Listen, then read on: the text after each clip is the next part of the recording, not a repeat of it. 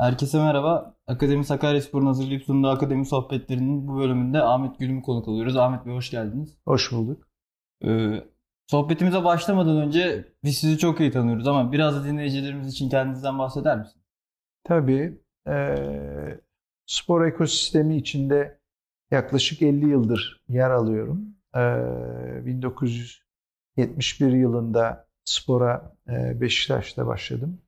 E, minikler takımında. Ondan sonra bin dokuz yüz yetmiş sekiz yılında e, Hisarbank Sakaryaspor'a transfer oldum. bin dokuz yüz seksen üç yılında Galatasaray'a transfer oldum. seksen üç ile doksan üç arasında on yıl Galatasaray'da voleybol oynadım. on yılın dokuz yılında takım kaptanlığı yaptım. E, son e, bırakmak üzereyken E, Arçelik'in ricası üzerine onların çok iyi bir takımı vardı. Genç takımdı.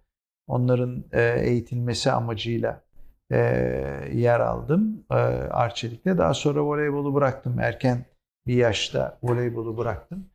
E, sonra e, Türkiye'ye plaj voleybolunun gelmesine ön ayak oldum. E, bunun üzerine doksan altı yılında Türkiye Voleybol Federasyonu Başkanlığı'na aday oldum. E, adaylıkta Ee, bir tek bir oyla kazandım iki tane e, siyasiye karşı. Onun sonrasında doksan altı iki bin yılları arasında Türkiye Voleybol Federasyonu Başkanlığı, e, Avrupa Voleybol Konfederasyonu e, Marketing Komisyonu'nu kurdum ve başkanlığını yaptım. Uluslararası Voleybol Konfederasyonu'nda da plaj voleybolu konusunda e, ve Marketing Komisyonu'nda başkan yardımcılığı yaptım. iki bin yılında kendi isteğimle bıraktım Voleybol Federasyonu'nu ve e, Türkiye'nin ilk spor odaklı reklam ajansı olan Spor Senet'i kurdum. iki bin yılından, iki bin bir yılından e, bugüne yirmi yıldır bir e, serüveni var. Orada e, on yıl önce, e, on on bir yıl önce Türkiye'nin ilk spor kanalını kurdum. E, Türkiye'nin ilk spor kanalı D-Spor'dur. D-Spor daha sonra değişti, Sports T V oldu ondan sonra e, ve bugüne kadar yolculuğumu da bu şekilde sürdürdüm.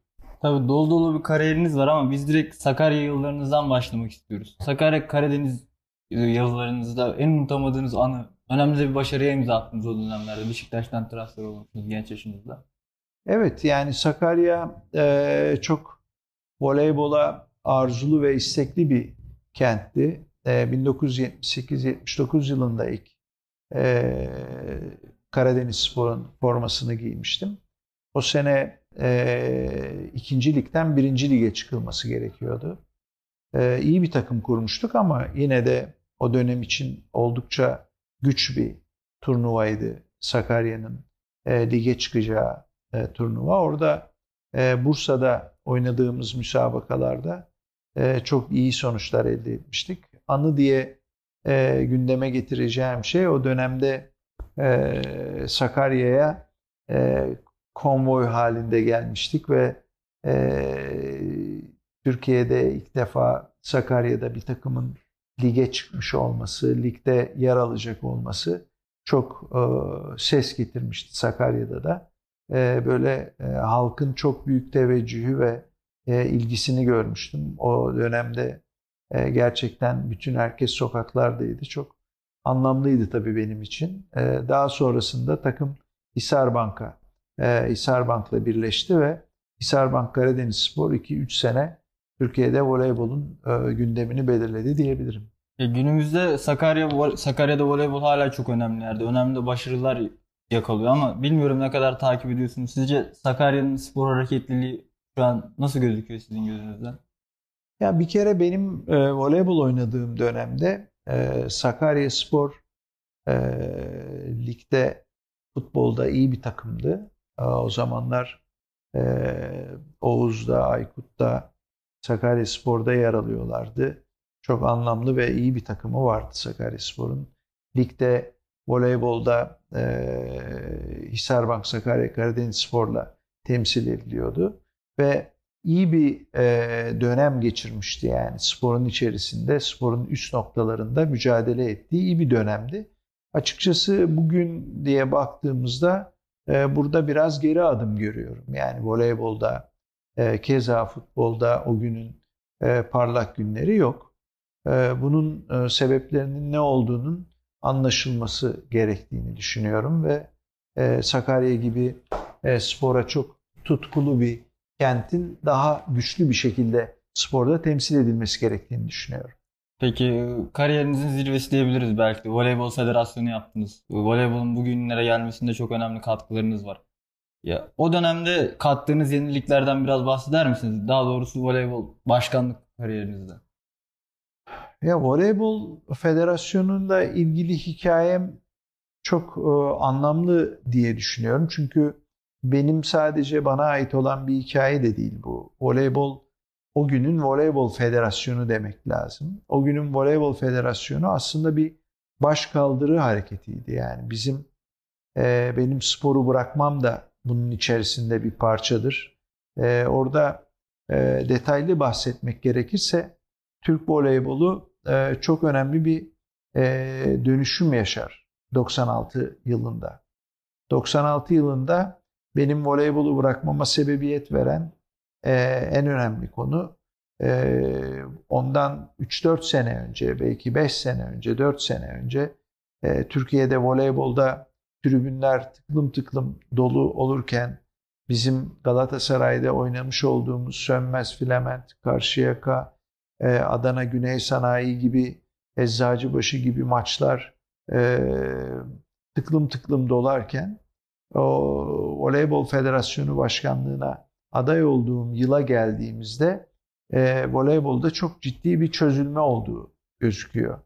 O zaman da buna bir tepki olarak ben beach voleybolu voleybolun gündemine getirerek beach voleybolu Türkiye'de popüler hale getirmeyi başarmıştık e, ve o e, o başarının arkasında da e, medyanın iyi kullanımı e, ve sporda e, sporla medyanın, özellikle televizyon yayınlarının ilişkisinin doğru kurgulanması konusu vardı e, ve voleybol bunu federasyon olarak ıskalamış durumdaydı.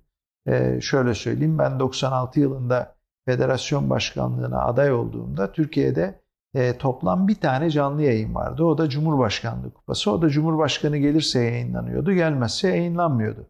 Şimdi böyle bir durumda e, bir özel televizyonlar ülkenin gündemine gelmişti ve Voleybol Federasyonu bunu maalesef ıskalamıştı. Ona bir tepki olarak voleybolun e, doksan altı yılında Ee, şampiyonluk haberleri bile gazetelerde küçük haber olarak yer alıyordu. Yani e, bırakın böyle haberleri, küçük haber olarak yer alıyordu. Biz onun üzerine e, bu e, ekip, e, benim federasyonumda bulunan arkadaşlarım hepsi voleybolun içinden gelen, bir şekilde voleybola dokunmuş e, ve e, kendi hayatını daha sonra farklı yerlere götürmüş insanlardı. Bunun içinde birçok önemli unsurda spor insanı, yani spordan gelmiş, iş hayatında farklı yerlere gelmiş insanlar vardı. Biz doksan altı ile iki bin yılları arasında dört yılda Türkiye'de voleybol adına değişmesi gereken hemen hemen her şeyi değiştirdik. Çok köklü bir yapılanma yaptık. Yani şöyle söyleyeyim, doksan altı yılından önce Türkiye'de voleybolcular, voleybol antrenörleri sosyal sigortalı bile değildi. Yani ben voleybolu bıraktığımda sosyal sigortam bile yoktu. Dolayısıyla biz öncelikle çok ciddi ve titiz bir çalışmayla voleybolun profesyonel bir spor olma yolunda yol almasını sağladık. Bunun dışında da voleybolun hangi adımları atması gerektiğini, gelecekte de hangi adımları atması gerektiğinin kararına vardık ki bunun en önemlisi, bir kadın ve erkek voleybolu var Türkiye'de. Evet. Ee, orada bir tespit yaptık. Dedik ki biz Türkiye'de kadınları veya erkekleri, hangisi şu anda iyi de iyi durumdaysa onları bir sonraki adıma hazırlamamız lazım ve baktığımızda e, bir araştırma yaptık. Dedik ki kimler iki bin üç yılında e, bir şampiyona oynayacak olursak, Avrupa Voleybol Şampiyonası oynayacak olursak kim daha çok e, başarılı olma şansına sahip? Onun üzerine iki tane e, voleybol milli takımlar sorumlumuz vardı. Bir tanesi Sercan Teoman e, erkek e, kadınlarda. Bir tanesi de Deniz Karamehmet, Deniz Tostoru e, kadınlarda. Gittiler, ikisi bir çalışma yaptılar. O çalışmanın sonucunda e, erkeklerin iki bin üçte yapılacak bir Avrupa Şampiyonası'nda başarılı olamayacağı ama kızlarda ise e, bir başarı şansının olduğu çıktı ortaya. Onun üzerine e, ama dediler ki bir tane oyuncuda bir değişiklik yapmamız lazım. O da e, bir kız oyuncu. Genç takımda e, genç takımda Rusya'da oynamış ama milli takıma girmemiş. E, o nedenle Türkiye'de oynayabilme şansı vardı. Natalya. Natalya'nın e, Türk olmasına karar verdik ve çok ciddi de tepki almıştı ama o çok önemli bir adımdı. Ve gidip Avrupa'da çok ciddi bir mücadeleyle Avrupa Voleybol Şampiyonası'nı Türkiye'ye getirdik. Ve iki bin üçteki Avrupa Voleybol Şampiyonası'nı Türkiye'ye getirdik. Ve takımı da iki bin üçe hazırlanacak şekilde koordine ettik. Ondan sonra ben iki bin yılında bıraktım ve iki bin üç yılında bunun bu şekilde olacağını dizayn ederek bıraktım. Ama benden sonra gelen federasyon istemedi o organizasyonu. Fakat şey Uluslararası Federasyon almak zorundasın deyince turnuvayı İstanbul'dan Ankara'ya aldılar ve iki bin üçte kadınlar Ankara'da Avrupa Şampiyonası oynayacak. O sırada da Orkid bana sponsorluk konusunda gelmişti. Orkid'e çok doğru bir hareket olur. Çok doğru bir zamanlamada kızların sponsorluğu çok doğru olur dedik. Onlar gittiler. Sonra federasyon başkanı kızların başarılı olamayacağını öngörmüş.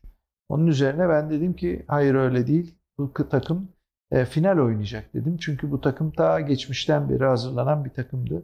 Ve o takım iki bin üçte Avrupa Voleybol Şampiyonası'nda ilk defa Türkiye'de final oynadı. Biz o sırada e, Orkid'in sponsorluğunda Filenin Sultanları ismini yarattı bu ajans. Ve Filenin Sultanları iki bin üç yılında e, böylelikle hayata geçti. Ve bugün iki bin üç yılından beri Filenin Sultanları sürekli olarak gündemini evet. oluşturuyor Türkiye'nin. Bunlar tabii hiçbir yerde bulamayacağız muazzam bilgiler. Biraz e, şu anki meslek ayağınıza gelirsek uluslararası bir ajans yönetiyorsunuz Oktay Bey. Ve Sports T V kuru, kurucususunuz. Çocuğunuz gibi görüyorsunuz onu. Bunların e, biraz az önce de bahsettiğiniz ama Türk sporundaki rolünden biraz daha bahseder misiniz lütfen?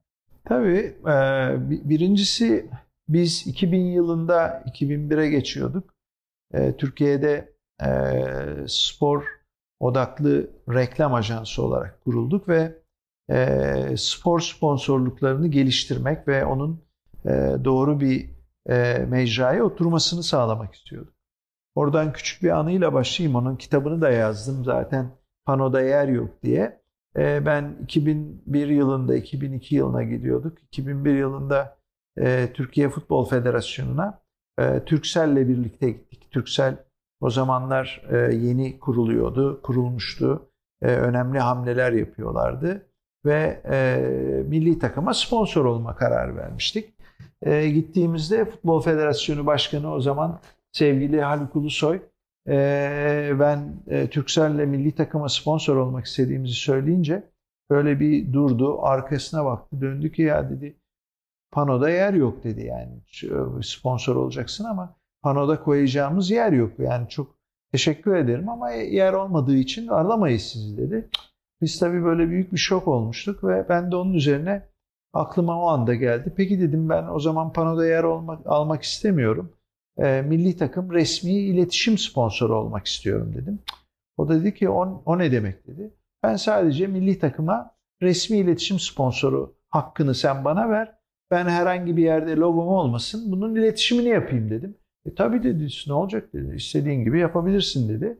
Ve biz öylelikle Dünya Futbol Şampiyonası sırasında e, milli takım resmi iletişim sponsoru olarak formalarda logo ve diğer panolarda hiçbir yerde adımız olmamasına rağmen muazzam bir iletişim yaptık ve e, o dönemde e, en çok algılanan, en çok bilinen e, milli takım sponsoru Türkcell milli takım resmi iletişim sponsoru olmuştu. Yani iki bin yılından e, bugüne geldiğimizde Türkiye'de olağanüstü bir e, süreç yaşandı. Yani bizim e, birçok alanda öncülüğünü yaptığımız spor sponsorlukları Türkiye'de çok ciddi anlamda bir devinim yaşadı. Bu sene inşallah iki bin yirmi iki yılında biz ilk defa Türkiye'de spor sponsorluklarının rakamlarını açıklayacağız. Bununla ilgili çok ciddi bir detay çalışması yapıyoruz ve Türkiye'de toplam reklam pastası içinde spor sponsorluğunun yerini iyicene betimleyerek onu e, lokal bir şekilde tanıtıyor olacağız. Burada da bizim e, bizim dolaylı olarak e, hem kurum olarak e, sponsorluğunu yaptığımız ve e, basketbolda, futbolda, voleybolda, motor sporlarında, teniste birçok sponsorun da bunun içinde yer alacağını düşünüyoruz. Ve yapmış olduğumuz katkının da burada önemli bir yerde duracağını düşünüyoruz. Bunun yanı sıra tabii ki sürekli olarak bir artışı oldu. Sürekli olarak bunun yanına bir devinim oldu ama iki bin yılından beri, iki bin bir yılından beri Türkiye'de sporun sponsorlar tarafından desteklenmesi konusunda önemli katkımız olduğunu düşünüyorum. Bu önemli bir parçası tabii yaptığımız işin. Bir önemli parçası da e, spor kanalı. Yani spor kanalı da ben e, bundan o, iki bin on yılında ilk defa e, televizyon kanalını spor kanalı olarak kurduğumuzda herkes bizimle dalga geçiyordu. Yani Türkiye'de herhangi bir spor kanalı yoktu. Bir tek yayıncı vardı. Yayıncı da e, Digitürk'tü. E, ve e, biz E, sporun alternatif kanallarının, alternatif branşlarının gündeme gelmesinin çok hassas ve önemli olduğunu altını çiziyordu. Ve o gün de gösterdi zaten. Ondan sonra o kadar çok spor kanalı kuruldu ki bence Batı'da birçok ülkede olmadığı kadar spor kanalı Türkiye'de yer alıyor. Evet. E, Türkiye'de yayını yapılmayan branş neredeyse kalmadı. Biz de e, olabildiğince e, bütün branşları E, elimizden geldiğince destekliyoruz. Peki bu yayını işte başta biz olmak üzere birçok spor yöneticisinin de dinleyeceğini düşünüyoruz. Özellikle Sakarya spor yöneticilerinin dinlemesini istiyoruz. Kulüp ve sponsor arasındaki ilişki sizce nasıl olmalıdır? Kulüp ve sponsor arasındaki ilişki temelde e, bir e, branşın, yani burada e, kulübü e, futbol, basketbol, voleybol diye ayırmadan e, tanımlamak istiyorum. Bir branşın gelişmesiyle ilgili sponsorun burada önemli bir payı olduğunu düşünerek bir işbirliği anlaşması yapılması gerektiğini düşünüyorum. Ve o işbirliğinde konu sadece sponsorun oraya vermiş olduğu katkı değil, onun dışında da o yapılan çalışmanın etrafına ne tür katkılar yapacağını birlikte düşünmek, birlikte değerlendirmek. Sponsorun yapmış olduğu bu katkıdan maksimum kendisi nasıl faydalanacağını doğru dizayn edip doğru e, şekilde be, belirlemek en kritik konu. Yani e, ilk planda söylemem gereken ve söylemek istediğim şey, bir sponsorla spor e, kulübü bir araya geldiğinde oradan her iki tarafında lehine bir sonuç çıkartıyor olmak çok kritik. Bir nevi yani değer ortaklığı yapılıyor. Değer ortaklığı, bravo, iyi bir kelime. O değer ortaklığının e, hatlarının doğru belirlenmesi ve burada da e, kulübün de mutlaka sponsorun buradan maksimum nasıl faydalanacağını göz önüne alarak onun olabildiğince o işin içerisinde uzun yıllar kalmasını sağlamanın çok önemli olduğunu düşünüyorum. Ben, evet. pardon. Özür dilerim. Önemli değil. Ben burada şunun altını çizmek isterim. Biz iki bin yılından beri, iki bin bir yılından beri Türkiye'de spor sponsorluğunu yönetiyoruz.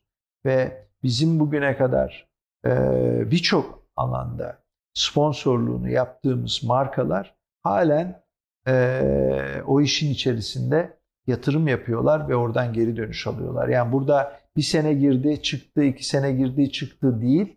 Uzun seneler yatırım yapan ve oradan sonuçlarını alan sponsorları bu işin içine katıyor olmanın çok değerli olduğunu düşünüyorum. Peki hazır geri gelmişken benim de aklıma takılan bir soru vardı. Günümüzde kulüpler isimlerin önüne başka markaların isimlerini ekleyebiliyorlar. İki yıl sonra mesela anlaşmaları bitiyor, başka bir marka geliyor. Sizce bu iki tarafında marka değerini zedeleyebilir mi? Öyle bir ihtimal var mı? Yani iki yıl çok kısa bir süre tabii ki. Yani iki yılda hiçbir sponsorun yaptığı yatırımı birebir karşılığını alabilmesi mümkün değil. Spor sponsorluğu çok soluklu, çok uzun soluklu bir iş. O nedenle bence burada doğru bir analiz yapıyor olmak ve doğru zamanda girilmiş en az beş yıllık, en az beş yıllık, altı yıllık sürelerle bunun sonuçlarını alıyor olmak doğru olur diye düşünüyorum. Ki doğrusu da bugüne kadar hep öyle oldu. Peki az önce değer ortaklığı dedik. Sponsorlar açısından sizce hangi değerler olmazsa olmaz bir kulüpte? Yani birincisi değerler dediğimiz zaman sporun değerlerini sahip çıkıyor olması lazım. Yani sporun bugün bütün dünyada çok temel, çok çok küresel, çok anlamlı değerleri var. Yani bugün spor yapmak, sporun o temel disiplinlerinden faydalanmak çok kritik ve önemli. Yani sporun insana ait verebildiği, katkı sağlayabildiği o güzel değerleri öne çıkartmak lazım. Burada biz biraz tribünlere gittikçe, tribünlerde biraz konuyu çarpıtarak kullandıkça biraz e, sporun temel değerlerinden uzaklaşıyoruz aslında. Dolayısıyla biraz sporun o temel değerleri, o insana ait, insanın e, temel doğasına ait e, güzel kurguları destekleyecek şekilde e, sponsorun da bunun, bu değerlerin arkasında duracağı bir ortamı yaratmakta büyük fayda var. Peki şöyle diyebilir miyiz? Daha şeffaf yönetim ve yönetim modelleri sponsor yatırımlarını kulüpler için arttırabilir.